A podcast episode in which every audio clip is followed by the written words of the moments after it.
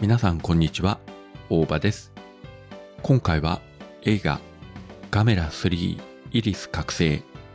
こちらの 4K デジタル修復版を見ましたので感想を話してみたいと思います。平成ガメラシリーズ3作目、そして、えー完結編であるこのガメラ3。前作ガメラ2が1996年公開。そしてこのガメラ3が1999年。まあ、いわゆる世紀末ですね。この時期に公開されまして、この3年の間に日本の特撮作品もいろいろ変化がありまして、一番大きい変化は96年からテレビでいわゆる平成ウルトラ3部作が始まったと。ウルトラマンティガ、ダイナ、ガイア。この3作品が続けて放映されたと。これは本当に大きかったですね。95年にガメラが復活した時には、本当に当時の特撮というのはスーパー戦隊ぐらいしかやってなかったからですね。あと一応映画で、まあゴジラもやってましたけれども、まあこの平成ガメラシリーズの影響もあって、いろいろ日本の特撮シーンも動き出したんですが、えーこのガメラ3公開の翌年、2000年からは仮面ライダークーガが始まって、いわゆる平成ライダーシリーズがスタートしたと。そのような、えー時期の作品ですね。まあ、ガメラ1作目、2作目、かなり評価が高くて、自分も含めファンとしては、ぜひ次も見たい。まあ、3部作の完結編、まあそういった形で構わないので、えー見たいということを願ってたんですが、なかなかあの3作目が発表されず、結果的に間3年待つことになったんですけれども、まあようやくこの3作目が公開されて、確か自分公開初日に映画館に行ったと思うんですが、まあちょっとなかなかびっくりしましたですね。まあ結論から言うとですね、このガメラ3は公開当時は正直賛否両論だったような気がします。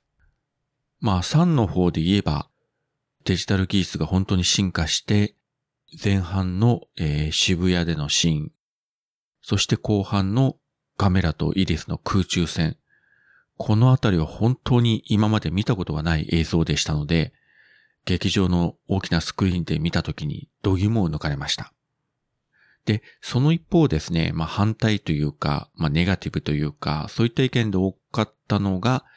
一作目、二作目は、この現実社会に巨大怪獣が出てきたときに、政府とか自衛隊がどう反応していくのかという、いわゆるこうシミュレーション的な部分も大きかったんですが、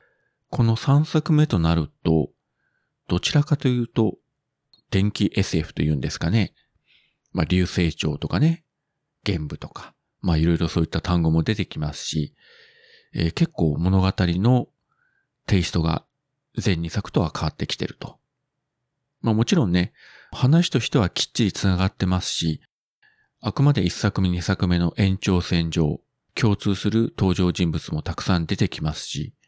この3だけ見ると多分、なんじゃこりゃっていうところも多分あると思うんですけども、1、2、3見ると、あ、なるほど、こうだったのか。まあもちろん作り手も1作目の時点で3のラストまできちんと想定はしてなかったんじゃないかなと思うんですよ。まあ漠然とはね、意識してたかもしれませんけれども。ただ今回この3のラストを見ると、まあいろいろ批判はあるにしても、きっちり終わらせてくれたな。救いのないラストかもしれませんし、ある意味絶望的な状況の中で少しだけ希望が見えるラストかもしれませんし、なかなかここ評価が分かれるんじゃないかなと思いますけれども、自分的にはこのラストシーンは非常に好きです。興行収入がもっと良ければ4作目もあったらしいんですけれども、残念ながら、まあ、4作目が作られることはなく、ここで終わったんですが、まあ、結果としてそれはそれで良かったんじゃないかなと思います。もしこの延長線上でガメラ4を作ってしまったら、まあ、ものすごくね、ハードルも高いですし、まあ、もしかしたら、流頭ダビに終わったかもしれません。3のラスト以降の展開は、本当に見た人がいろいろ想像すればいいんじゃないかなと思います。とはいえ、公開から、えーもう23年経ちました。まあ、もし、この先ガメラが復活することがあれば、もう世界観をリセットしてですね、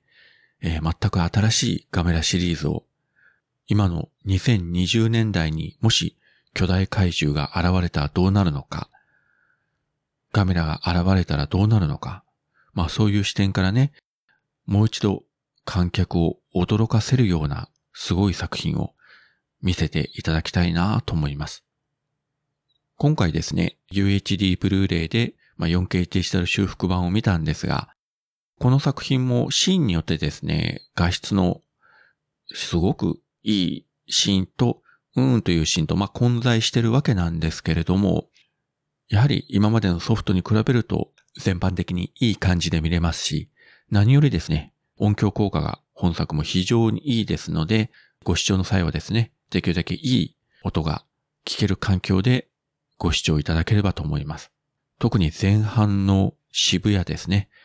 えー、週末の夜の渋谷にいきなりカメラとギャオスがやってきて、まあものすごい戦いを繰り広げていくんですが、